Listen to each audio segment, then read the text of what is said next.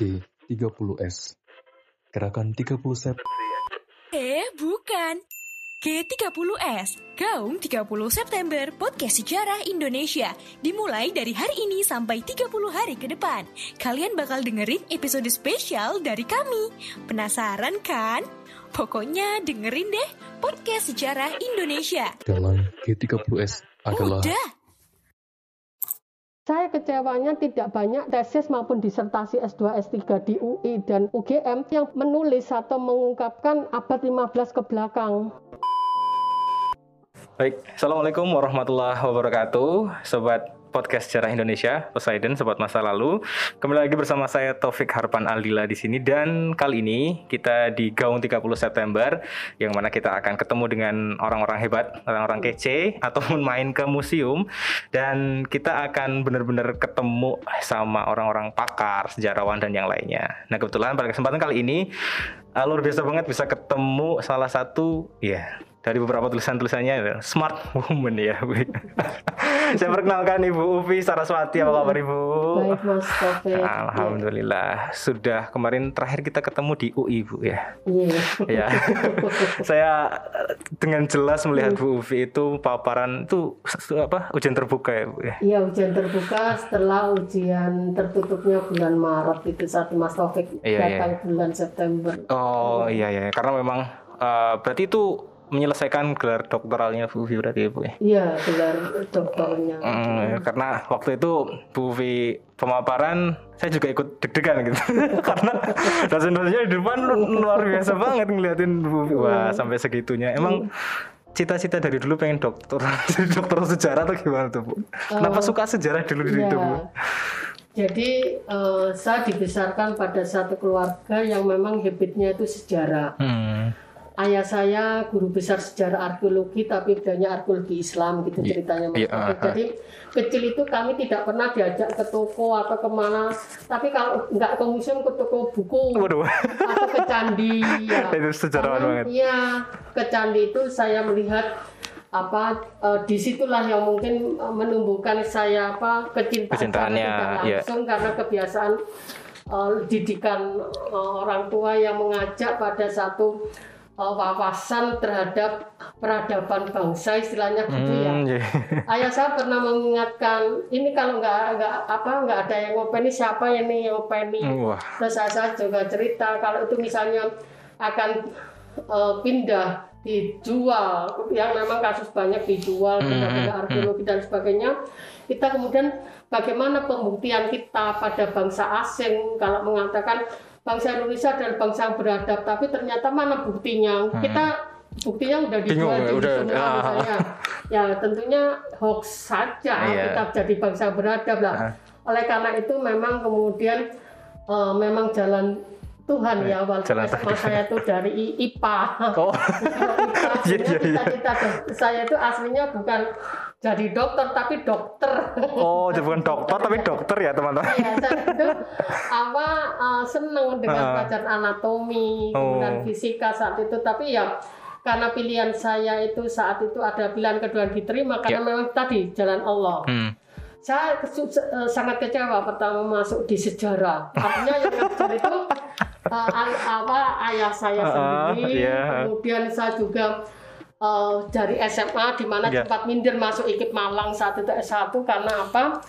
Teman-teman saya dari PGA itu kalau namanya guru pinter ngomong, saya enggak lah itu berangkat dari itu Hmm. saya punya tekad untuk menyelesaikan S1 saya di IKIP Malang Sejarah Hmm. dalam waktu yang cepat Wah. karena kenapa waktu yang cepat itu ya itu tadi ayah saya mengatakan "Ah, ayah memberikan ultimatum ke kamu karena saya dari apa eh, keputusasaan Hmm. atau katakan pelarian saya pada Oh, iya, iya, iya. seperti itu eh, saya sering main mainnya Hmm. juga nggak nggak main nakal ke mana-mana tapi Ah. ke candi dengan teman-teman saya itu yang nah terus saya saya ini kok anak kok suka main terus Iya. saya dipanggil harus kamu segera selesaikan ini kuliah ya udah tiga setengah tahun saya selesai dengan skripsinya sejarah yang saya ambil adalah tentang posisi dan sumbangan Parindra Parindra.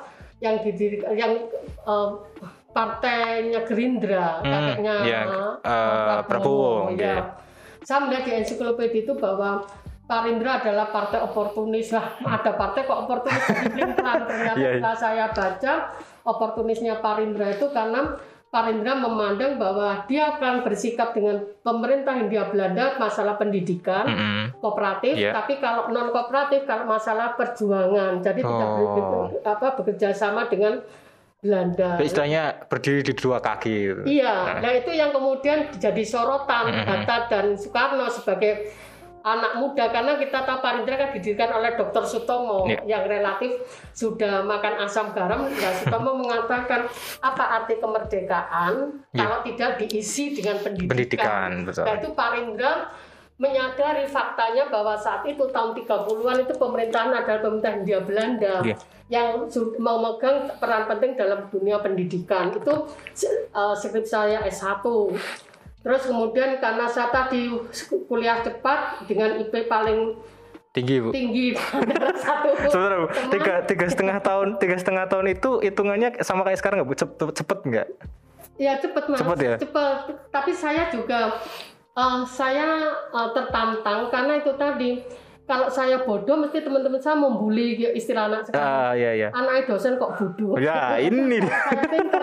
Anaknya dosen ya mesti saya pinter Ah, wajar, ya, iya. Saya akan Oke. justru itu saya tunjukkan pada teman-teman. Akhirnya saya memang duduk di senat bagian penalaran, seminar. Jadi orang harus tahu saya saya bukan Hmm. anak seorang sejarawan Ya atau ya gimana. ya betul betul. Sampai kemudian saya hijrah ke Semarang, Hmm. saya dulu ikut Semarang. Jadi pindah nih dari Jawa Timur ke Jawa Tengah ya Iya, bu. tanpa saudara, tanpa bolo Pandowo, Bolo bolo ya. Nah, Itu saya eh, tekad bagaimana saya dengan idealisme saya yang tadi eh, masuk. Ter- eh, saya pertama mengasisteni memang sejarah pergerakan, sejarah Pergerakan, ya. Tapi kemudian saya kembali ingat masa Hmm. kecil saya yang candi tadi. Sering main di candi tadi. Ya kan tidak ada yang ngopeni. Ah. Ini kalau dicuri siapa? Iya. Karena saat itu saya membaca di koran tahun 90-an Iya. banyak arca-arca Iya. kedok yang ada di Candi Bimadi yang itu dicuri Oh. oleh para apa eh, dicuri kemudian pencurinya ini memenu- inilah memenuhi nafsu Oh iya iya. iya. memenuhi nafsu para kolektor Oh Nah, untuk kolektor dijual lagi ya bu. dijual, ya, dijual. Nah sejak itulah saya kemudian eh, ber- ber- berpindah haluan saya tidak lagi ke Ke pergerakan. pergerakan tapi ke Hindu Buddha. Hindu Buddha. Dari situlah saya juga membaca adanya prasasti Sojomerto saat itu temuan Hmm, hmm. eh, teman-teman IKIP Semarang Iya. senior Pak Waryun, kemudian Pak Umar, itu yang menemukan prasasti Sojomerto. Susunya itu dari IKIP Semarang. Apa tuh isinya? Prasasti Sojomerto. Prasasti Sojomerto adalah satu prasasti yang ditemukan di Kabupaten Batang Hmm. yang memuat tulisan dengan indikasi jauh lebih tua daripada eh, apa prasasti yang sebelumnya katanya prasasti paling tua Canggal, tapi Canggal. ternyata hurufnya itu hurufnya Palawa. Oh. Kemudian di situ juga prasastinya eh, terbaca selama ini oleh Bukhari, Ali Abidal itu terbaca lebih tua. Oh. Dari situ kemudian saya termotivasi untuk lebih mendalami Hindu, Hindu Budanya. Ya. Kemudian kenapa saya S2-nya juga di arkeologi? Iya. Ya tadi saya mengharapkan bahwa generasi teman-teman yang mendengarkan saat ini Hmm. juga suhunya itu tadi sejarah adalah sesuatu eh, kemewahan Iya. kemewahan yang suhunya orang belajar sejarah berarti sudah tidak lagi memikirkan duniawi Iya. Sejarah itu macam-macam masa lalu, masa kini, masa depan ya. Nah, justru itu karena sejarah itu kenapa kok tidak mau memikirkan ke dunia Iya. lagi berarti satu kemewahan yang Iya. sudah perutnya sudah terisi penuh jadi Iya. dia sudah kenyang tidak perlu lagi dia mencari yang untuk memenuhi perut Iya. Tapi sudah harus mau sudah orang sejarah itu sebenarnya Brahma karena sudah mem- Pikiran- memikirkan memenuhi otaknya menurut saya Otaknya penuh banget itu sejarah. Akhirnya saya juga nggak menyesal saya nggak jadi dokter tapi jadi Dokter. Oke, Masalah tadi menarik dari pergerakan, kok tiba-tiba masuk di Hindu Buddha itu karena tadi galaunya ke candi ternyata. ya, ya. Kalau galau ke candi mainnya ke candi kayak gitu. Nah, eh, yang menjadi ketertarikan di saya kenapa kok kemudian eh, eh ketertarikan saya untuk nanya adalah kenapa sih Bu Uvi kok pada akhirnya selain itu nggak kok ngambil arkeologi sedangkan kita tahu kan Bu arkeologi di Indonesia kan sedikit banget di beberapa universitas pun kayak gitu gitu loh Bu. Iya. Karena gini, saya membaca satu catatan dari sejarawan bernama Mestika Z almarhum itu dosen IKI Padang ya. Hmm. Dia cerita di dalam buku yang saya baca. Sejarawan harusnya tidak menjadikan dia eh, orang tuli atau orang pincang saja, tapi ketulian dan kepincangannya itu akan menjadikan satu sinergi apabila dia juga bekerja sama dengan katakanlah dia pincang, Ya. maka dia harus bekerja sama dengan orang yang kakinya sempurna. Ya, oke. Kalaupun dia tuli, maka dia akan harus bekerja dengan orang yang bisa melihat Hmm, apa mendengar. mendengar atau orang buta dia harus bekerja dengan orang yang matanya Hmm, melek. hmm. Itu berarti dengan kata lain sejarah itu harus bersinergi dengan disiplin ilmu lainnya. Ah, Jadi iya. kalau sampai ada yang mengatakan apa sejarah sendiri itu ya itu tadi dia tidak akan bisa bergerak ke mana. Hmm. Ibaratnya orang pincang tidak bergaul dengan orang yang punya kaki, walaupun orang yang punya kaki ini katakanlah buta, tapi karena dia cuma kepincang saja tanpa buta, katakanlah Hmm. sejarah dia akan menuntun temannya itu Untuk bisa berjalan. berjalan. Yang satu temannya juga gitu, tidak punya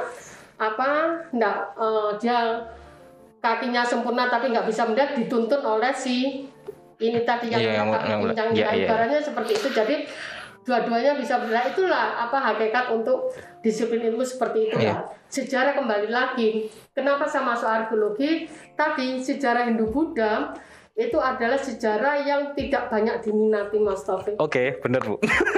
Kenapa tidak banyak diminati? Saat itu ada satu isu pada waktu tahun 93 S2 di UI, Iya. masuk arkeologi. Saya kecewa betul Mas Taufik, betul kecewa.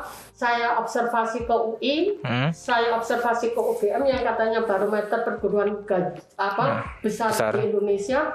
Saya kecewanya tidak banyak eh, tesis maupun disertasi S2, S3 di Iya. UI dan UGM itu yang eh, menulis atau mengungkapkan abad 15 ke belakang. Oke. Tapi banyak yang 16 ke Ke depan. depan. Dan yang paling tua hanya paling enggak tulisan Lerisha tentang zaman VOC itu pun abad 16. Ya. Saya tanya, kenapa kok apa eh, ini kok tidak ada yang eh, menyelesaikan Ya, karena kalau eh, dituntut sejarah yang abad ke belakang, Iya. dia harus bisa menguasai bahasa Belanda kuno Oke. kemudian prasasti Betul. karena untuk uh, kita sadar bahwa namanya sejarah itu belajar tentang peristiwa masa lampau peristiwa masa lampau itu bisa peristiwa sebagai kisah Hmm. juga peristiwa sebagai fakta Ya. Lah, padahal yang namanya ilmu yang diberikan seorang guru, diberikan dalam ruang kelas, ruang perkuliahan itu haruslah sejarah sebagai fakta, Ya. harus objektif. Objektif, betul. Nah karena objektif inilah kemudian eh, tadi eh, dia harus berdasarkan berita atau catatan tertulis. Ya, sumbernya jelas. sumber Hmm. tertulis untuk abad 15 ke belakang itu tadi. Kalau tidak bahasa pras ber- Belanda arsipnya Iya. pra- bahasa Belanda Belan- kuno atau prasasti.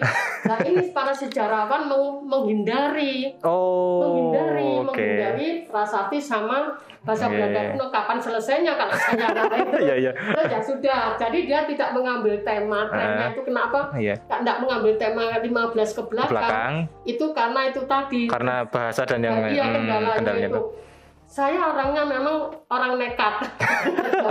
Mungkin cinta dengan tantangan ya, ya, Bu. itu tantangan Iya. seperti itu Mas Taufik lah terus kemudian saya apa eh, memutuskan saya kok sempat bertanya sama kalau begitu eh, jurusan apa yang mempelajari atau mengajarkan saya nanti pada pembacaan prasasti Ya, sebagai hmm, pembuktian Iya.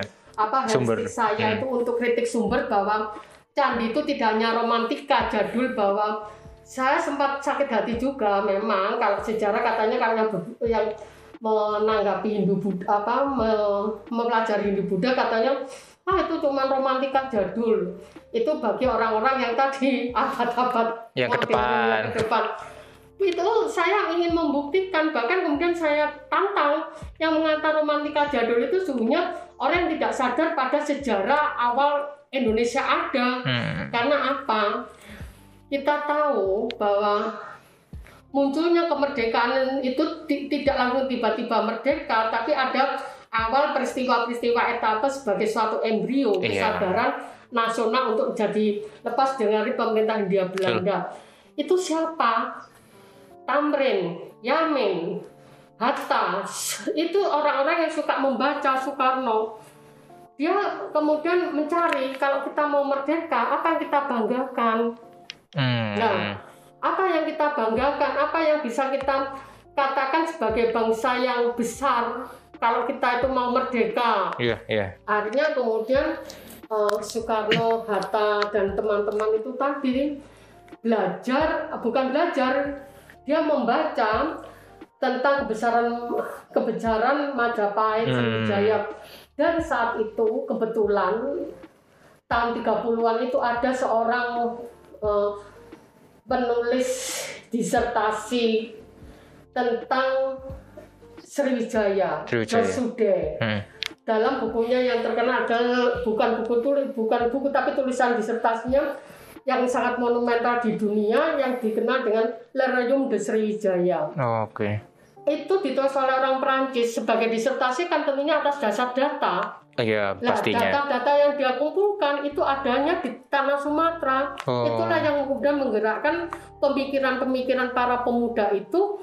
Loh, oh ternyata tanah saya Nah. yang sekarang namanya Nusantara atau saat itu belum mengenal Indonesia Dulu ada satu ada. kerajaan besar. Iya. uh, Sriwijaya, Sriwijaya. dan itu tidak hoax karena ada Ada buktinya. gitu loh. Nah itu yang kemudian menyadarkan Hatta yang kemudian bersama teman-temannya yang jadi apa pemuda yang beruntung politik etis kemudian Iya. terbelalak. Oh berarti saya selama ini uh, setelah dia berkumpul dengan teman-teman dunianya idealismenya muncul tentang isme-isme. Isme. Ya sudah. Berarti selama ini kita itu kolonialisme, imperialisme dijajah. Maka mulai itu Baru sadar. nah, itu kayak itu merdeka. Iya. Berarti Sudah. Sudah. Pertanyaan berikutnya. Nah.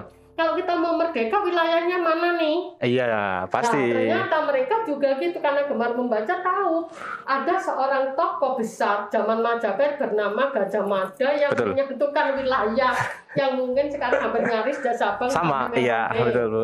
Nah, seperti itu bahkan lebih luas sampai Hmm. Brunei Mal- apa Indochina eh, dan yang lainnya, ya. juga. Sudah disepakati apa bendera untuk Majapahit, Majapahit, lagi ya. dipakai. Gitu kok mau meng- mengapa mengatakan romantika jadul? Ya ngapain percaya pada apa eh, ini satu data yang memang ada Ada. dan kebetulan kita karena kuasa Tuhan tadi Majapahit beruntung muncul kebesaran Islam Demak Iya. naskah-naskah eh, Majapahit itu disimpan di Bali dan Hmm. ini terbaca oleh Tamren teman-temannya bahwa ada bendera merah putih sebagai bendera, Bendera. Majapahit ini diambil terus belum lagi. Lambang kita apa? Muncul mythical bird bukan burung Garuda ya? Iya, Mythical benar, mythical bird. burung burung mitos. Burung mitos. Benar. Garuda sampai sekarang burung apa? Jenis selangkang kan nggak Ah, ada ya? Dari situ eh, kita ada tulisan Bhinneka Tunggal Ika. Ini dari ambil mana dari pecahan apa dari satu jargon Majapahit Tanharna Nah. Dharma Mangrwa Mitreka Satata Bhinneka Tunggal Ika Ya. Dharma Diaksaka Saiwan, Dharma Diaksaka Sogata Hindu Buddha Rukun ini yang bisa mencerminkan suku bangsa yang saat itu. Kemudian muncul embrio yang kedua setelah muncul ke apa tadi ras- eh, rasa kebangkitan nasional Iya. bangkit untuk merdeka. Betul. Etapa kedua adalah pemuda, eh, Sumpah Pemuda. Sumpah pemudanya. Sumpah Pemuda tadi telatannya dari Majapahit, Sriwijaya. ya, apa tadi mau merdeka pada satu wilayah Iya. di mana sudah ada penduduknya. Mm-mm. Walaupun sifatnya masih lokal sporadis, bisa nggak ini disatukan dalam satu ikatan? Artinya ya sudah, kami bangsa Indonesia satu tanah air wilayah dulu yang Iya, disatukan. satukan. Nggak Diapalkan Mas Taufik kan. Enggak. Tapi pemuda itu tanah dulu. Tanah dulu. Nah, kalau suruh menghafalkan itu bolak-balik bangsa bahasa enggak tanah, Tanah dulu. Setelah tanah, di tanah itu ada bangsanya. Sak bangsa. Bangsa. Bangsanya itu apa bisu? Enggak ngomong dong. Bahasanya apa? Bangsa. Loh. Iya. Jadi tanah air bangsa, Bangsa dan bahasa. itu embrio yang kedua sampai ke merdeka Iya. nah itu artinya semua tidak terlepas dari apa yang disebut dengan sisa-sisa peninggalan masa lampau peninggalan masa lampau sebagai suatu bukti peradaban yang ba- yang dalam disiplin ilmu itu adalah arkeologi gitu loh Mas Hmm, Taufik. iya, iya. saya tadi kembali lagi kembali ke latar lagi. Jadi saya tadi eh, tahu kalau saya S1-nya dari Bu, tadi pertanyaan karena Iya. haluan harus pindah. Pindah. Ya udah saya kayak bunuh diri masuk arkeologi Oh. supaya saya bisa membaca prasasti-prasasti tadi Berarti Bu, sebentar, Bu Uvi S1-nya itu kependidikan ilmu kependidikan Kependidikan. S1 sejarah S1. Tapi pas ke S2-nya S2-nya S2 arkeologi arkeologinya. Iya. Wah, ini kan ya bener tadi kayak bunuh diri. Iya, kayak semacam iya, tapi bunuh dirinya adalah untuk menyelamatkan aset Wah, bangsa ini dia. Ini. menyelamatkan aset bangsa yang nggak paham Eh, Ini selepas smartphone. saya kan itu tadi kita mau merdeka ya saya karena idenya ya itu tadi Eh, maaf Hmm. Eh, Sutomo apa arti kemerdekaan tanpa pendidikan kita Hmm. juga gitu apa artinya kita bangga dengan peradaban kalau tidak ada bukti gitu Iya. nah ya udah masuk arkeologi Wah, itu masuk ini. Ada cerita menarik nggak sih Bu tentang arkeologi?